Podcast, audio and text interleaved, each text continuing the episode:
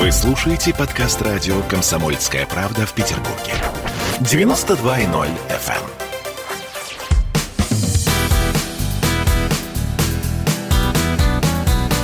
Легенды и мифы Ленинградского рок-клуба студии радио «Комсомольская правда» в Санкт-Петербурге в программе «Легенды и мифы Ленинградского рок-клуба» у микрофона Александр Семенов. Здравствуйте, рокеры! И у нас сегодня в гостях великолепный музыкант, потрясающий человек. Э, о нем можно говорить э, часами, но лучше, если он расскажет о тебе сам. Э, вначале обращусь так, как, наверное, должен должен был бы обратиться. У нас в студии Михаил Семенович Чернов. Здравствуйте. Здравствуйте. Но на самом деле я буду обращаться к вам, Михаил Семенович, не так, а так, как вам обращаются все рокеры нашей страны. И, конечно, я тоже. Дядя Миша, да. добрый вечер. Добрый вечер. Здравствуй, дорогой. Прежде чем мы начнем нашу радиопередачу, посвященную, конечно, сегодня дяде Мише Чернову, я хочу поздравить его с наступившим уже днем рождения, с огромным огромным большим юбилеем, который встретила вся наша рок-общественность. И, конечно, город Ленинград, Санкт-Петербург, потому что это было волнующее событие, которое было, естественно, э, приурочено и к концерту в клубе «Сердце» и всем тем поздравлениям, которые звучали в адрес дяди Миши. Дядя Миш, прими от меня тоже самые искренние поздравления, здоровья, творчества, успеха успехов в учебе с теми молодыми, талантливыми музыкантами, с которыми ты занимаешься. С, с юбилеем тебя! Спасибо огромное. Ну, а теперь начнем наш, что называется, красивый, задушевный и очень приятный разговор. Дядя Миш, где ты родился? Я родился в Санкт-Петербурге, ну, в Ленинграде. В Ленинграде. А, а в каком районе? А, на Лиговке. На Лиговке? Да. Дядя Миш, ты центровой? Центровой, да. Как Лиговка была в Лиговка, те годы? В те годы это был, э, ну, насколько я понимаю, это был гадюшник. В общем-то, поскольку, поскольку это улица, ну, не знаю, как до войны она была, потому что я родился все-таки немножко до войны. Да. Потому что э, во время войны и после войны это стало улицей, ну, воровских малин, что ли. Там сплошные просто проходные дворы на Предтеченскую были, которые сейчас Черняховского называется. Да, улица вот. Черняховского. И, и, и в этих проходных дворах было, была куча воровских малин. Куча. Вот. И Лиговка – это была воровская улица, по идее. Так что но это было после войны. А до войны я не знаю, как она была. Ну, конечно. Блатная была она, но... Дядя Миш, как же умудрилось так, что вот жизнь вроде как вокруг одни малины, а дядя Миша решил удариться в музыку? Или тогда еще о музыке вообще не было и мысли? О музыке мысли были. Мне, меня всегда очень тянуло к музыкальным инструментам, особенно гармошкам, ой, Обожал. И еще мне очень нравились и большие вот эти духовые инструменты, которые называются сакс горными, и это я позже узнал. Вот. А тогда это были, ну, там, баритон, тенор, альт, вот такие вот. Они блестели все. Мне очень нравилось, что они большие и блестящие. И на них кнопки есть. Ну, в общем, очень нравилось. Дядя Миша да. хорошо учился в школе? Ну, прилично вот я не могу сказать, что плохо учился, но вот до шестого, вернее, по шестой класс включительно я был просто отличником. А потом? Мне было, нет, мне было лениво учиться. Я, и было очень неинтересно, если я начал читать с трех лет и в детском саду читал для малышей сказки вслух. А когда воспитательница меня оставляла с группой и уходила по своим делам. вот. это, так что, это первая вот, легенда? Да, поэтому мне было скучновато в школе учиться. А к музыке, вот когда почувствовала то желание э, к этим вот блестящим, красивым инструментам присоединиться? Присоединиться это было очень сложно. Вот. Дело в том, что мама моя, значит, она работала ну, на две ставки врачом скорой помощи. Практически свободного времени у нее не было. Она утром уходила и поздно вечером приходила домой. Все, и мы ее, в общем, она нас тянула с сестрой. Отец у нас погиб на фронте. Вот, и она тянула нас двоих детей, в общем-то, замуж сама не вышла. Почему-то, не знаю, была очень интересная женщина, в принципе, и за ней ухаживали какие-то там женихи, но она как-то не получилось у нее. Вот. И она вытащила нас с сестрой вот буквально тянуло. Конечно, не было времени водить меня в музыкальную школу там, или еще куда-то. Вот. И я был, в общем-то, правда, был под наблюдением соседей, но все равно в основном воспитание, воспитывала меня улица. Лиговка. Уличный. Да, уличный. Мальчишка был. Вот. Но дело в том, что моя сестра вышла замуж, когда мне было 10 лет. И а у мужа была гитара семиструнная. И вот я начал потихонечку учиться на ней играть. Ну, как учиться? Сестра мне что-то показала там, и я начал перебирать, в общем-то. В саду в огороде всякие там. А постарше стал, смотрю, у нас во дворе такие виртуозы там играют. В общем, я приходил, подслушивал, подсматривал – аккордик запомню, дома его э, тщательно отработаю. Ну, в общем, таким образом потихонечку начал поигрывать на гитаре. Но вообще-то я в это время уже был спортсменом и серьезно занимался боксом. Действительно, серьезно занимался. Вот. А музыка мне очень нравилась. И я, конечно, очень любил музыку. А так как у нас средства э, СМИ было тогда только одно – это тарелка радио, вот, и которая была включена целый день, и что там ни было, все я слушал. Хор Пятницкого, песни о Сталине там и прочие шедевры социалистического реализма, плюс последнее известие, почему я жутко возмущался. Ну, почему они говорят последнее известие? Когда они вот. не последние? А, когда они не последние? Все время я думал, что все кончилось. Раз последнее. Какое там последнее? Даже в рев пускался иногда. Ну вот, вот мы так э, немножко, что называется, вспомнили детство дяди Миши.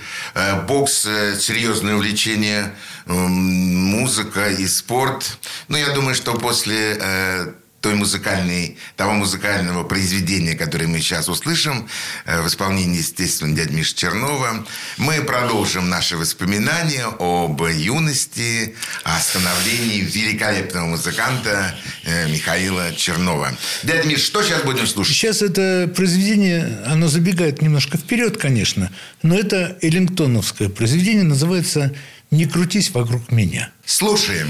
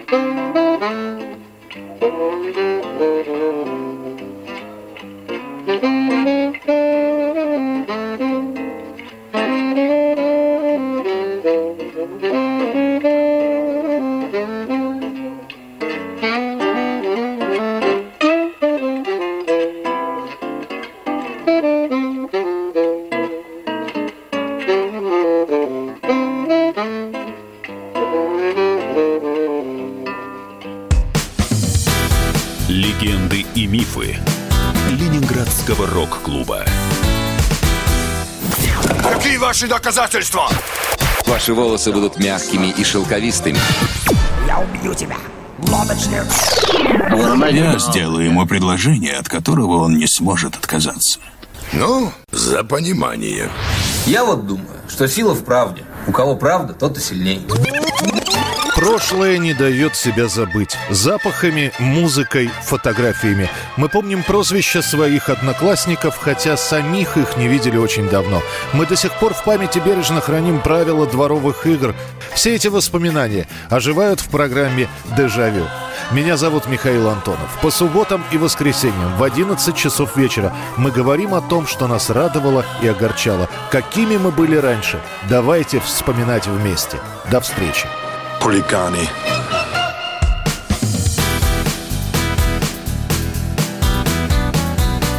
Легенды и мифы Ленинградского рок-клуба. В студии радио «Комсомольская правда» в программе «Легенды и мифы Ленинградского рок-клуба» у нас в гостях великолепный музыкант дядя Миша Чернов. Дядя Миша, еще раз добрый вечер. Добрый. Мы вернемся снова к тем юношеским воспоминаниям. Когда все-таки произошла победа музыки над спортом? Расскажу. В общем, э, было дело, я э, за уличную драку был дисквалифицирован из спорта на три года. А в то время у меня уже тяга к музыке была серьезная. В общем, я учился в железнодорожном техникуме. У нас там был свой ансамбль. Я играл на гитаре в нем. Потом меня пригласили в подшефный институт гипротранссигнал связь. И там выяснилось, что я, оказывается, умею играть немножечко на кларнете. Мне дали кларнет, и потом саксофон. Моим первым учителем был Геннадий Петрович Соболев. Такой человек. э, Я пианист. очень хорошо знаю Геннадия Петровича, Царство Небесное. И, Вот. конечно, я очень хорошо знаю его сына Юру Соболева. Тоже, Вот. к сожалению, Царство Да. Небесное. Вот Геннадий Петрович сыграл очень важную роль в моем воспитании именно как музыканта. Он мне все на все показал аппликатуру саксофона, но он направил меня на ту музыку, которую надо слушать. Потому что сказал, не ходи ты на танцы на эти вонючие.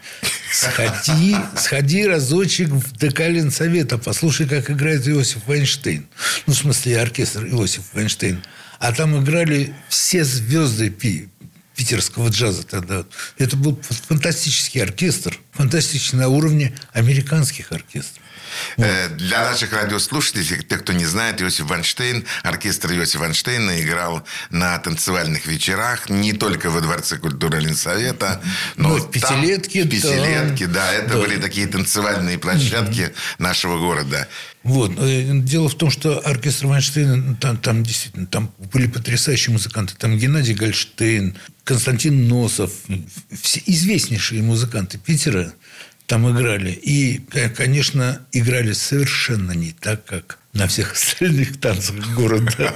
Вот. Та- Там люди не танцевали, они приходили просто слушать музыку. Потрясающий абсолютно оркестр. Вот как раз вот эта музыка меня и потащила.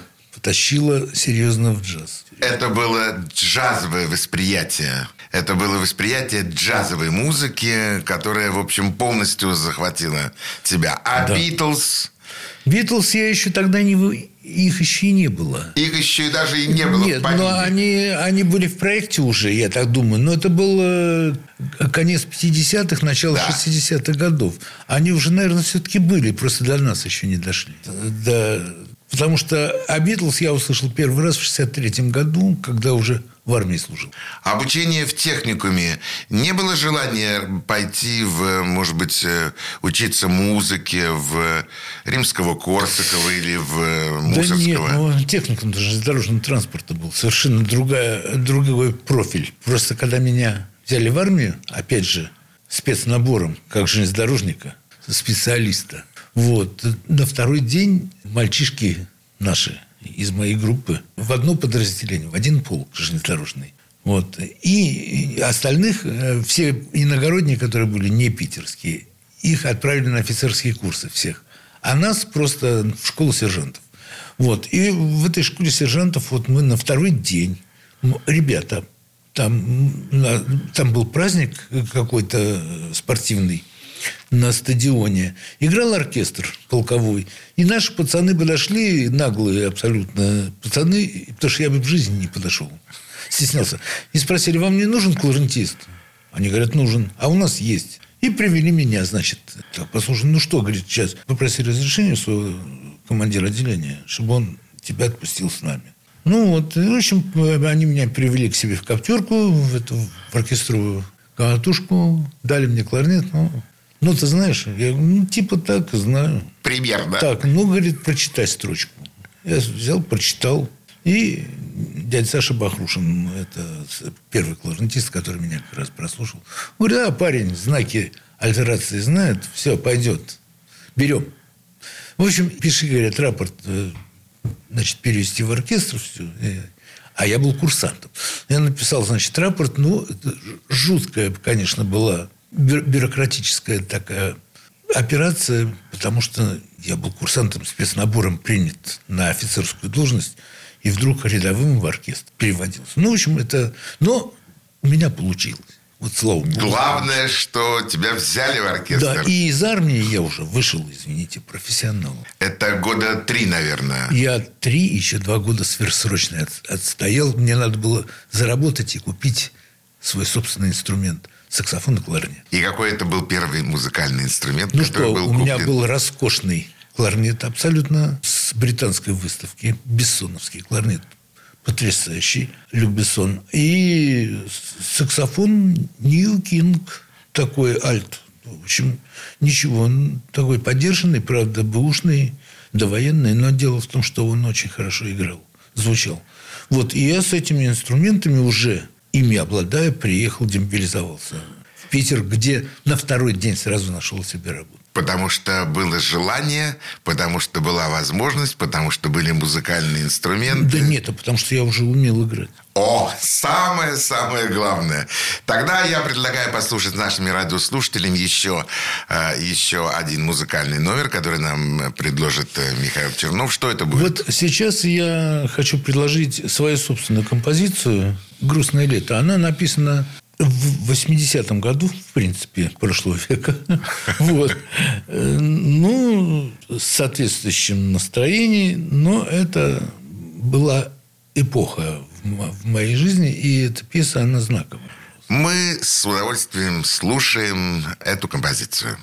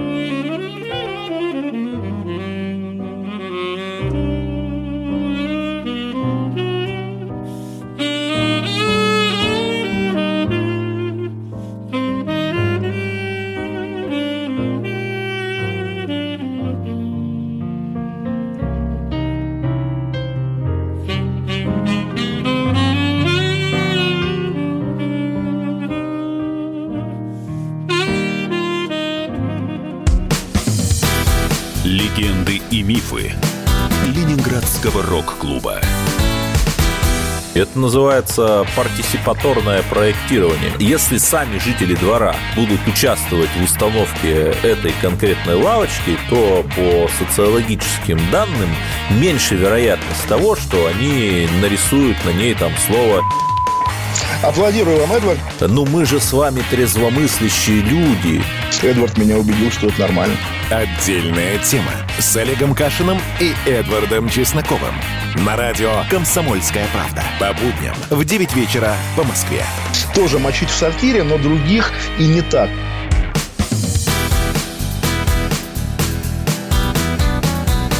Легенды и мифы Ленинградского рок-клуба.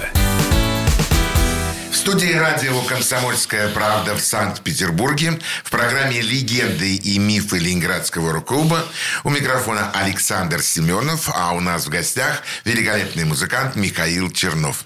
Дядя Миша, еще раз добрый вечер. Добрый. А, вот э, все. Михаил Семенович Чернов приезжает в Ленинград, инструменты есть, э, появилась работа. Сразу появилась Где? работа. В кафе «Север». Кафе «Север» на Невском. На Невском. Э, Да, напротив но- гостиного двора. Да, напротив гостиного двора. Но это был... Там было два «Севера» тогда. Один «Север» – большой зал, Да, а большой второй, ресторан. а второй был рыбный «Север».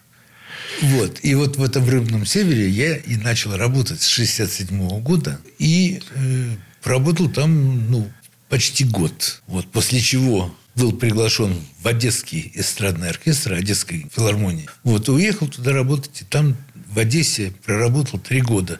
Проработал с такими людьми, как Жванецкий, э, Карцев, Ильченко. То есть я их всех знал.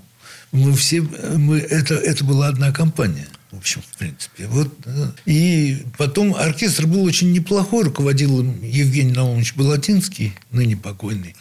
Вот. И оркестр играл в хороших традициях джазовых. Поэтому там играл и Михаил Костюшкин в этом оркестре в свое время, и Давид Семенович Голощекин играл, и Фред Вишинский даже э, опальный саксофонист такой был в Питерске, очень классный саксофонист, уехал в Америку.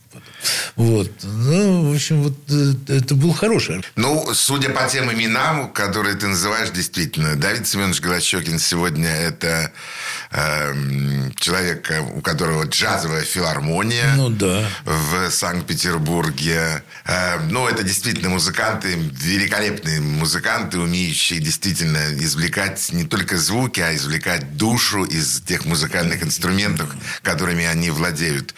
Э, дядя Миша, а почему Одесса? Почему такой необычная, такая гастрольная жизнь? Дело в том, что меня пригласили сначала в Ленинградский эс- эстрадный оркестр Анисимова первым альтом. Я пошел, вроде бы меня взяли, а потом в последний момент взяли другого, более опытного саксофониста, а я остался... И мне не вернуться ни в Кадбаске, в этот состав, в котором я играл, и никуда мне не деваться. И тут Фред Вишинский мне сказал, говорит, слушай, говорит, Миша, а говорит, давай я попробую сделать ангажемент в Одесский эстрадный. оркестр». Вот. И он просто предложил Балатинскому мою кандидатуру. Балатинский пришел, меня послушал и сказал, что все, приезжайте. И три года в Одессе. Три года я в Одесском Потом, оркестре естественно, возвращение обратно в Ленинград. возвратился в Питер и, и в областной филармонии работал поначалу.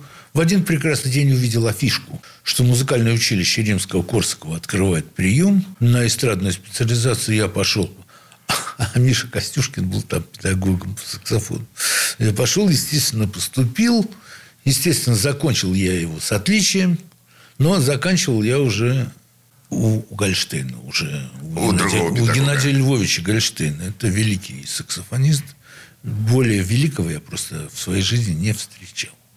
Вот, хотя я был знаком и с Джеки Маклейном, с американским саксофонистом, и с, с Фил Вудзом.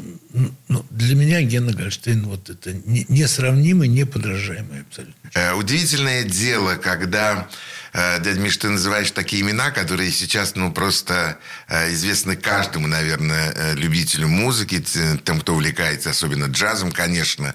Это, э, это удивительная школа вообще играть, наверное, вместе с э, подобными музыкантами. Ну, это, это счастье для музыканта когда есть возможность поиграть с такими людьми. Я играл с Дэйвом Брубаком, я играл с Луи Белсоном, есть такой барабанщик, был вернее. Э, вот, ну, с кем еще? С Чикарей. Чикарей? Да. Ну, то есть, довелось с очень хорошими музыкантами поиграть. Находиться с ними на сцене – это э, удовольствие или тяжелейший труд? Это просто... Нет, я даже по-другому сказал. Я бы сказал эйфория. Ух, как! Э, это невозможно просто. Это, это... Они такие же люди, как и мы. Ну, вот такие же люди. Как только мы, играют только... лучше. Играют они здорово. Играют. Но они... Дело в том, что они не выпячиваются. И ты с ним себя чувствуешь как с другом. Вот нет вот такой зависимости атомной, чтобы тебя все время давило. Нет, ты раскрепощен полностью. И вот они тебе дают полностью раскрепоститься. Играй, что хочешь. Играй, что умеешь. Дядя Миш, когда произошло первое знакомство или хотя бы чисто визуальное знакомство с э, рокерами нашего города? С, с рокерами я начал сотрудничать через Сергея Курехина. Мы с ним вместе учились э, и, и поигрывали авангард на джазовых концертах. Вот он с моим консерваторским педагогом Толей Вапировым очень, ну, очень близко сотрудничал. Вот. Вообще обаятельнейший человек, остроумнейший. И вот чем он мне предложил участие в его оркестре так называемый поп-механик. Поп-механик, Сергей Курехин. Я когда первый раз туда пришел, я если честно сказать, немножко прибалдел. Я ничего не понял, но в принципе... Но, но понравилось. Э, но это же был массовый идиотизм, вот, что предлагал Сережа. Причем у него там собирались музыканты-виртуозы, рокеры, и абсолютно не умеющие играть музыканты. Ну, вернее, плохо играющие. То есть, три категории. Три категории, да. Вот. И плюс еще была индустриальная группа. Это художники, которые ломали там какие-то какое-то железо на сцене, какие-то непонятные танцовщики, танцовщицы. В общем, там куча была народу, и каждый дурачился так, как он хотел. Общая линия композиционная этого экшена, конечно, эту общую линию знал только Сережа Курихин. Кур выпускали на сцену, гусей там, я не знаю, лошадь один раз вывели. Козы один раз бегали. Козел один раз, да, стоял, фыркал там кулисах Африку чуть не изнасиловал. В общем, вот, там, там, там было безумно, конечно, весело. Но там кто играл? Боря Гребенщиков присутствовал. Витя Цой присутствовал с Каспаряном вместе. Вишня Алексей. Леша Вишня, да, безусловно. Игорь Тихомиров присутствовал. Это поп-механики. Значит, братья Сологубы в полном составе. Вот. Леша Рахов там поигрывал еще покойный Володя Булучевский. Ну, много, в общем, народу. Это, это было такие, это были такие музыкантики. Вот, потому что их музыкантами не назовешь. Но нам приезжал Сергей Летов э, концертировал в этой... Ох, мы сейчас, наверное, будем вспоминать такие имена. Дядя Миша, я еще раз хочу, чтобы прозвучала в эфире еще одна композиция, которую ты предложишь нашим радиослушателям, и мы вернемся к этим удивительным воспоминаниям вот. о поп-механике. Ну, Что сейчас будет звучать? Сейчас прозвучит э, композиция Джорджа Гиршина «But not for me», не для меня. Дело в том, что это все-таки мейнстрим. Я не предлагаю ни авангардных никаких номеров. Это стандартные номера из мейнстрима, которые очень легко слушаются. Вот. А играю я, играть я мог и такую музыку, и авангардную, какую угодно. Мне без разницы. Ну, а сейчас слушаем Гершвина. Слушаем. Да.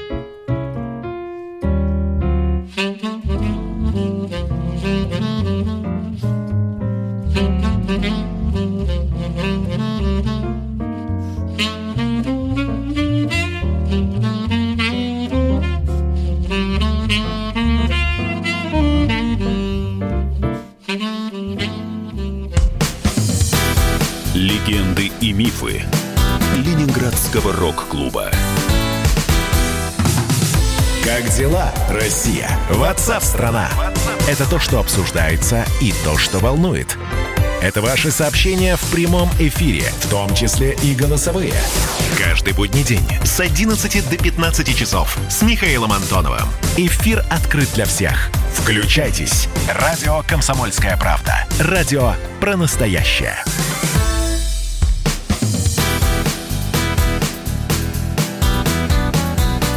Легенды и мифы Ленинградского рок-клуба. Студии радио «Комсомольская правда» в Санкт-Петербурге. В программе «Легенды и мифы Ленинградского рок-клуба». А у нас в гостях музыкант, который играл с огромным количеством э, наших прославленных рок-н-ролльных команд города Питера, Михаил Чернов. Дядя Миш, добрый вечер. Добрый. Ну, мы так потихонечку подошли из юности, из детства Михаила Чернова к тому э, столкновению его с э, рок-музыкой Ленинграда. И первое, что мы услышали, это, это тот проводник, который ввел его в э, рок-н-ролльную э, струю Петербурга. Это был, конечно, Сергей Курехин. Э, дядя Миша, а еще воспоминания об э, этом удивительном ансамбле поп-механики. Что еще запомнилось? Ну, дело в том, что я тогда очень тяготел к авангардному джазу. Вот. А там было где поиграть авангардный джаз. Жалко, что есть у меня прекрасный номерок записан на видео ВКонтакте. Называется он «Свинг» из поп-механики. Кто сможет, посмотреть, это интересно. Ну, что я могу сказать? Этот ансамбль мне много о рок-н-ролле рассказал. То, что я не знал. Я к рок-н-роллу относился как к художественной самодеятельности. Я никогда, я никогда не, не, не считал русский рок вообще какой-то серьезной музыкой, что ли. Вот. Но меня пригласили на один из роковых фестивалей, я посидел и понял, что ребята торчат точно так же, как и джазмены, только немножко по-другому. Думаю, ничего, это очень интересно. Мне кажется, что и можно и посотрудничать. То есть у меня уже возникло такое желание посотрудничать. Вот. И когда я познакомился с Майком Науменко, а это для меня человек, в общем, остался ну, столпом питерского рока. То есть я считаю, что это ну, честнейший рокер мира. Ну, так бы да, я сказал. Да, почему нет? Вот так бы я сказал про Майка покойного. Оплакивал его, конечно. Мы очень дружили. С Майком Науменко очень дружили. И вот такое ознакомление с рок-н-роллом, вот я такое основательное. Я, во-первых, через зоопарк получил, потому что я с ними выступал на шестом фестивале. Я на, помню. На рок. И, я помню этот фестиваль. Вот, и в то же время я познакомился с, с группой Алиса. С новой, уже с Кинчевым. Вот. Со старой я тоже был знаком с Задерием. Даже записал с ними одно, один альбом жуткий, который никому не советую слушать. Называется «Алиса в зазеркалье». Да сам отвратительный. Был такой, был такой альбом. Вот. Ну, это просто недостаток был технический, потому что не было никакой аппаратуры, было два магнитофона Яуза и все. Вот. И писали мы в школьном классе где-то. Это ужасно было. Не получилось, в общем, запись. И я считаю этот альбом нулевым. А Тропила мне как-то на студии предложил записать с Кинчевым вот, э, песню «Идет волна». Там соло саксофон. Ну, я записал. Да, есть такое. Вот. И оттуда пошло. А потом Кинчев пригласил меня на уже уч- участвовать в альбоме «Блокада». И блокада, весь, всю блокаду записал я. Дядя Миш, скажи мне, пожалуйста, а вот музыкант э, Кинчев и человек Кинчев – это одно и то же или это разные люди? Э, музыкант Майк Науменко и человек Майк Науменко – это одно и то же или это разные люди? Трудно сказать. Это вообще провокационный вопрос, конечно. Да. Вот. Но... Ну, во-первых, я от тебя слышу такие вещи, которые я на самом деле здесь в студии не часто слышу от музыкантов там об, о каких-то альбомах, которые на самом деле и не альбомы вовсе, и вообще о рок-музыке как о художественной самодеятельности. Причем мне это очень любопытно, говорит человек, который 20 лет проиграл вместе с группой ДДТ. 22. 22 года. Извини, 22 года. Так все-таки это были разные люди? Или... Да, значит так, Майк Науменко, это был просто рок-н-ролл. Это человек-блюз. Вот в понятии в моем. Он тяготел к ритм блюз. Он прекрасно знал эту культуру. Он прекрасно ориентировался в этой культуре. И я бы ему, как вот первому русскому блюзмену, поставил просто память. Ой, как?